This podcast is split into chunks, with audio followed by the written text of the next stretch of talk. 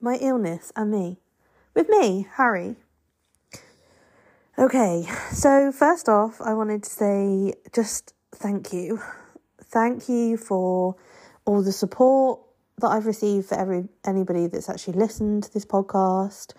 Thank you to everybody that has just messaged me with their stories that they've shared, um, with their you know moments or snippets of parts of their journey that they've shared with me. I've loved hear, hearing your stories. I've cried hearing your stories. I can relate to so many of your stories. And yeah, firstly, I just wanted to say thank you for opening up and sharing those things with me. Um, now, if you do want to hear more about my story, then if you haven't already, please listen to episode two. And if you're living with an illness or supporting somebody with an illness, um, then please listen to episode three because that one's for you. Now, today I wanted to share something that I only realised this afternoon and that was thanks to the good old Facebook memories.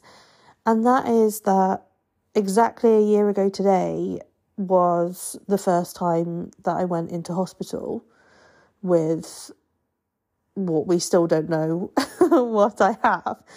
But that was the first time that I went in um, to hospital, struggling to breathe and low in oxygen in my blood. And looking back, it sounds quite dramatic. At the time, I thought it was quite dramatic.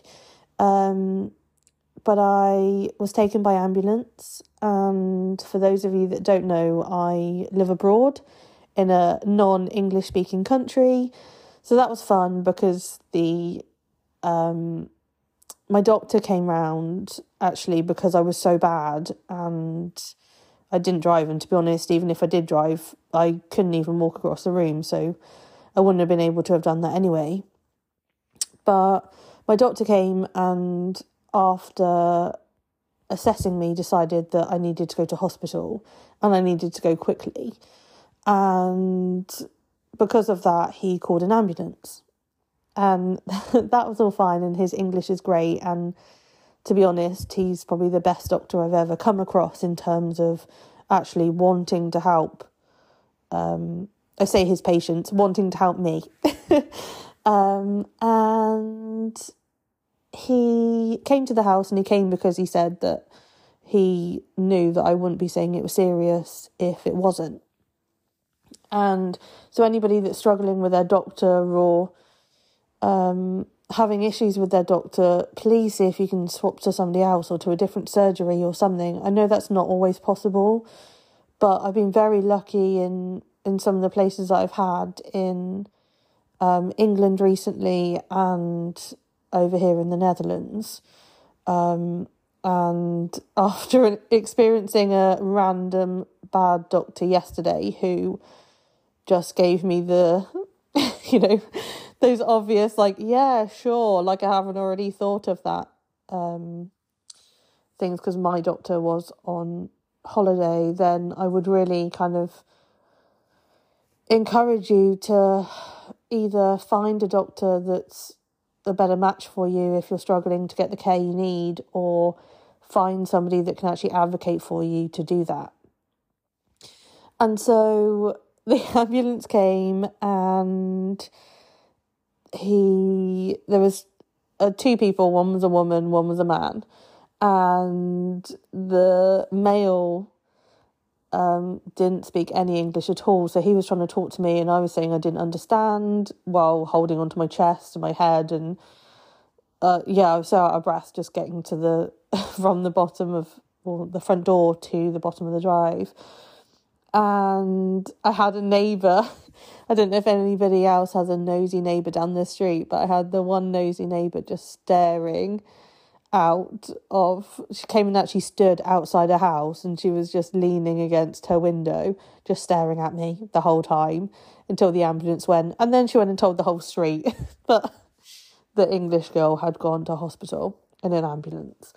Um but yeah, so I um I got in the ambulance and then in the end we ended up on a I don't know, it was about 20, 25 minute journey with the paramedic in the back of the ambulance with me, just huffing and puffing because I can't understand what he's saying, and sighing and tutting. and me just sat there looking at the floor, thinking, oh my God, please just hurry up and do this quickly. Um, because he doesn't understand me and now he's annoyed at me and I don't want to be in here. Um, but yeah, and it was from there that obviously I was taken in and I had my test and I spent the next eight days there. Um, and I'll probably share more bits of my story on that a different day. Um, I was very fortunate that because we pay for our healthcare here, I was put in a room for eight days where potentially somebody else may have joined me. It was a two person room, and I was actually lucky enough on that first visit that I had the whole room to myself. And I was very lucky in the end that I managed to find some of the nurses who I was able to communicate with. Um, so I could sort out things like meals and things like that with um, ease in the end.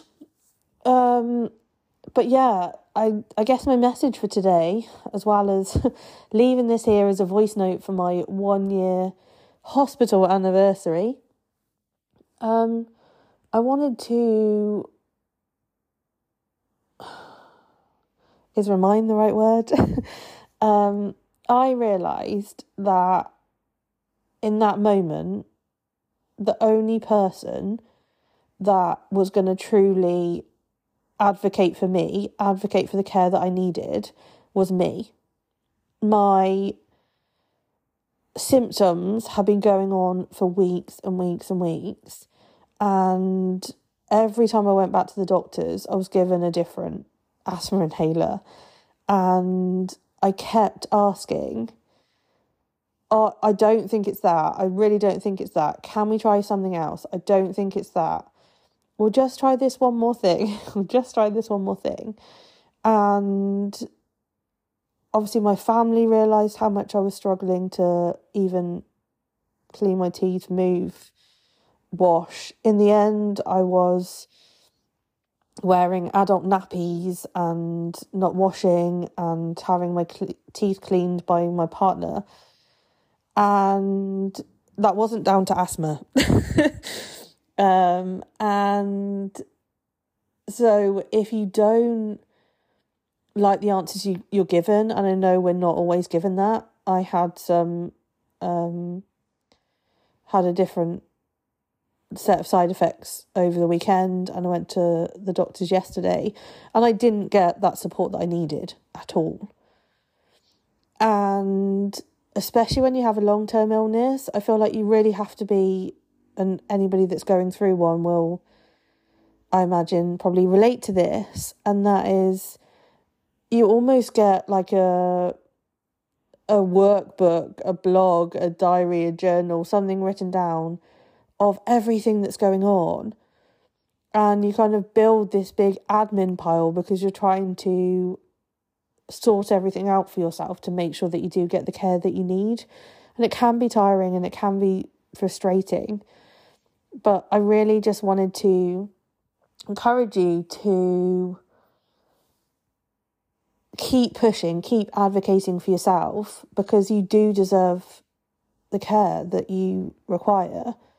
And if somebody is just telling you, oh, it's all in your head, or it's probably not that bad, or it's okay, you'll get better, and you know in your body that you won't, then please just keep pushing it. Don't feel like you're a pest. Don't feel like you're being dramatic or you're putting it on.